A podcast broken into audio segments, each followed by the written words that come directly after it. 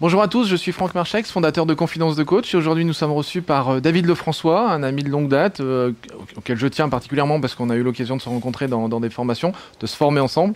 On ne dira pas où d'ailleurs, on restera discret là-dessus. Et donc aujourd'hui, vraiment une question intéressante parce que je sais que David est vraiment le spécialiste par rapport à ça. Bonjour David. Bonjour, salut Franck. Comme je le disais il y a un instant, tu es vraiment le spécialiste par rapport à ce sujet d'aujourd'hui que j'aimerais aborder avec toi, c'est l'aspect des neurosciences. Mmh. Aujourd'hui, on entend beaucoup parler et comme je sais que tu t'es vraiment spécialisé là-dedans, j'ai vraiment envie d'avoir ton retour là-dessus. À la fois, qu'est-ce que c'est ? Est-ce que tu as des éléments vraiment très très concrets à nous donner dans le cadre de la communication, du coaching ? Voilà, je te laisse vraiment la parole là-dessus. Alors déjà, les neurosciences, c'est la science qui permet d'expliquer comment fonctionne le système nerveux. Okay, si on fait un parallèle entre la dimension de la psychologie et des neurosciences, la psychologie, c'est la façon dont, globalement, tu coordonnes tes idées, tes pensées, et la façon comment ça s'organise et quel impact cette organisation peut avoir sur ta vie. Les neurosciences, on est plus dans une dimension qui va être une dimension biologique, et on est surtout dans une dimension qui est de l'ordre de la mécanique. C'est intéressant parce qu'à un moment donné, j'ai fait de la recherche en neurosciences au Canada. Et quand j'ai participé à ce pôle de recherche, j'étais le seul psychologue. Et donc, le Canadien dit, Stella, on avait un tour de table, tu vois. Il me dit, qu'est-ce que tu fais là, toi c'est quoi ton projet, mon gars? Dans le projet, on travaillait sur la neurobiologie des croyances liées aux émotions. Donc, un truc hyper pointu, tu vois. Et j'ai dit, moi, écoutez, moi, je suis un psychologue. Et ça fait des années que je travaille sur l'esprit. Je veux en comprendre sa profondeur. Et là, le mec, il me regarde, il me fait, c'était David, là, cette connerie, il n'y a pas de profondeur. Il n'y a que les psychologues ou les psychanalystes, comme tu veux, là, qui vont dans ce sens. Mais il n'y a pas de profondeur, il n'y a que des connexions neuronales. Et qu'il y a des assemblages de zones qui s'ouvrent ou qui ne s'ouvrent pas. Et selon que ça s'ouvre, tu as des opportunités ou des fermetures qui se font. Et j'ai adoré parce que finalement, pour la première fois, on pouvait parler de mécanique. Et ça, c'est top. Et puis, c'est hyper concret. Ça devient de plus en plus concret. Et puis surtout, d'abord, les neurosciences ont remis en question pas mal de théories qui sont des théories psychologiques. Donc ça, c'est intéressant parce que ça permet... Pour moi, c'est l'évolution de la psychologie moderne. Et puis surtout, ça nous a permis de tester aussi en vrai les méthodes qu'on employait. Parce que tu vois, par exemple, des techniques comme la PNL ou des choses comme ça qui existent depuis les années 80, bah, ça a plus de 30 ans, quoi. C'est clair. Donc... à l'époque, on disait, ça marche, c'est intéressant. Sauf que là, on peut voir si ça marche vraiment ou pas. Parce que, est-ce que ça active la bonne zone du cerveau ou pas? Ça ouvre ou ça ouvre pas? Alors, ce qui nous permettait de faire la différence entre des outils qui étaient des outils intéressants et des outils qui étaient efficaces. Et là, du coup, tu peux faire le tri. Et puis après, tu peux comprendre et construire des outils spécifiques grâce à la compréhension des neurosciences. Je te donne un exemple.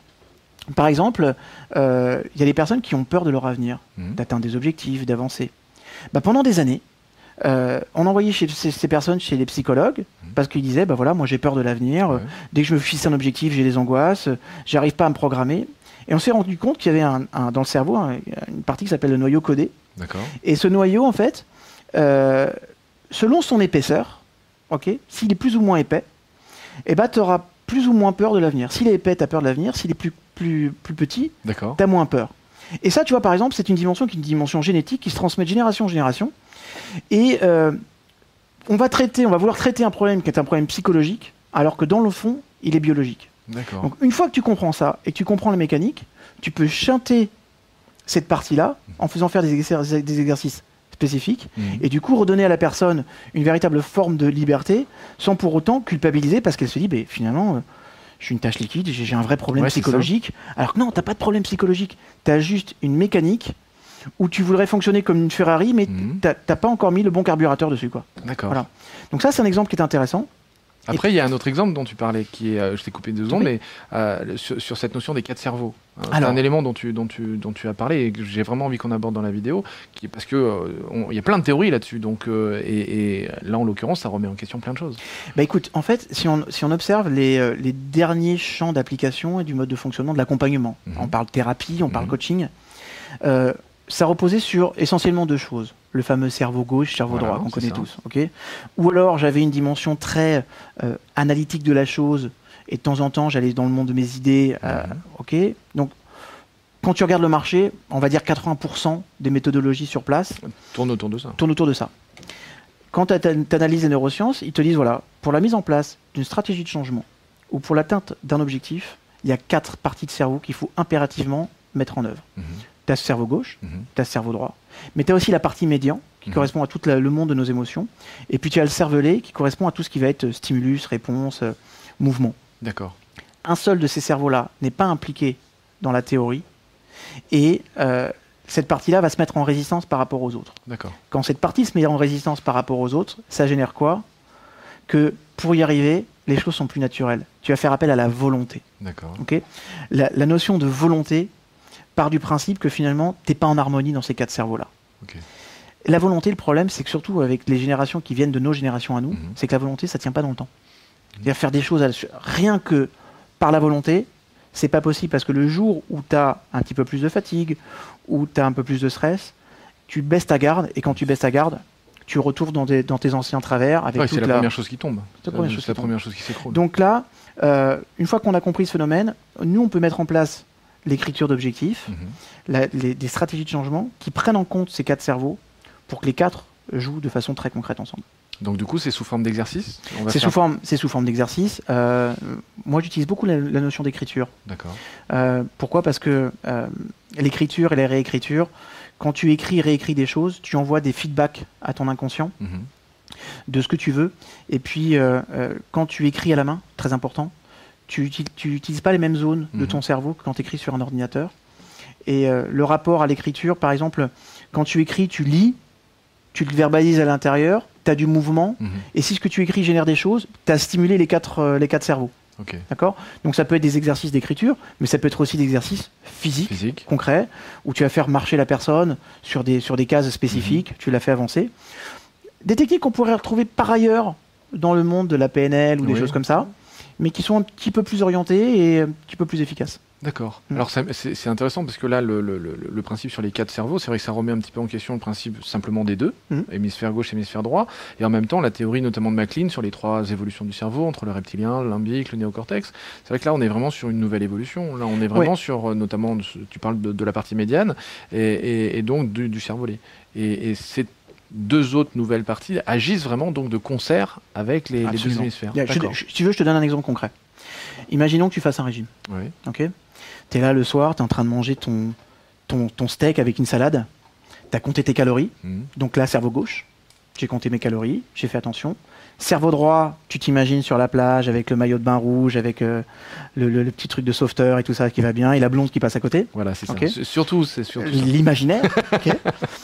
Et puis, tu commences à manger. Et quand tu commences à manger, en termes de sensations, tu as ton cervelet qui dit toi, cerveau gauche, tu kiffes peut-être, si tu prends vraiment un bon moment parce que tu as compté tes calories, toi, tu as une bonne vision, mais moi, au niveau gustatif, au niveau sensation, je ne l'ai pas. Quoi. Il manque un truc. Et là, donc, et toi, le cerveau médian, le cerveau, ouais, je ne m'éclate pas. Alors, tu as le cerveau gauche qui va dire, attends les gars, on arrête, on se calme, pas de rébellion, on a dit, on fait un régime, c'est 1200 ou 1800 calories par jour, qu'est-ce que t'en penses? Moi, j'ai une bonne vision, on va faire ça. Donc, les deux, ils sont d'accord. Et les deux autres, là, ils sont en opposition. Ouais, ils sont en opposition et puis ils vont mettre donc de l'énergie pour refuser quelque part. Bien sûr. Et puis qu'est-ce qui se passe? Au départ, ils disent rien. Et puis le soir, tu es dans le canapé, tu regardes une émission débile à la télé et tu as le cervelet qui fait hey, « Médian, tu fais quoi? Rien. C'est quoi ce repas qu'ils nous ont passé ce soir? C'était n'importe quoi. Steak salade, c'est dégueu. Tu sais qu'il y a de la guendasse là dans le frigo? Ah bon? Écoute, envoie de la salive et un peu de sucré là. Alors d'un coup, tu as le cerveau gauche qui se dit « Les gars, on arrête, vous êtes en train de faire n'importe quoi, on a dit 1200 calories. » Et puis tu as le cerveau droit qui commence à dire « Les gars, arrêtez, je vous en supplie, moi j'ai ma vision, je vais la garder. » Et puis tu as le cervelet qui fait « Hé, médian, envoie une image de la Gendatz. » Alors tu es « Non, arrêtez, je vous en supplie. » Tu as les deux cerveaux qui sont en train de lutter, puis balance tout, je balance le sucré. Alors toi, tu te lèves et tu dis... Et t'as le cerveau médian. Ouais, disons que la résistance, elle peut durer quoi? 3 jours, 4 jours, une semaine à tout casser. Tu vas craquer. Et au bout d'un moment, ça craque. Tu vas craquer. Et puis après, il y a un autre raisonnement, c'est que t'as le cerveau médian qui dit, écoutez les gars, moi, je veux juste me faire un petit plaisir, une cuillère. Et là, tu prends le pot d'agrégat, tu prends la première cuillère, et qui sait que de toute façon, après, tu dis, les gars, c'est trop bon. T'as le cerveau gauche qui pleure. Alors, tu fais une orgie d'Agendatz, quand même. Et puis après, donc, le cerveau médian, il est rassasié. Le cervelet dit, c'est bon, moi, les gars. Je me suis éclaté. Et là, t'as le cerveau gauche qui pleure. Et là, c'est la culpabilité. Et puis là, tu dis, voilà, écoute, pas de problème, à partir de demain. Et je dis, ça prend comme ça. Ouais. Donc, si les quatre cerveaux ne sont pas impliqués, t'es sûr qu'à un moment donné, ça ne peut pas fonctionner. Ouais, il sera vraiment vers l'échec. C'est valable pour le régime, c'est valable dans tous nos domaines de vie. Ok. Super David, merci. Avec plaisir. Merci.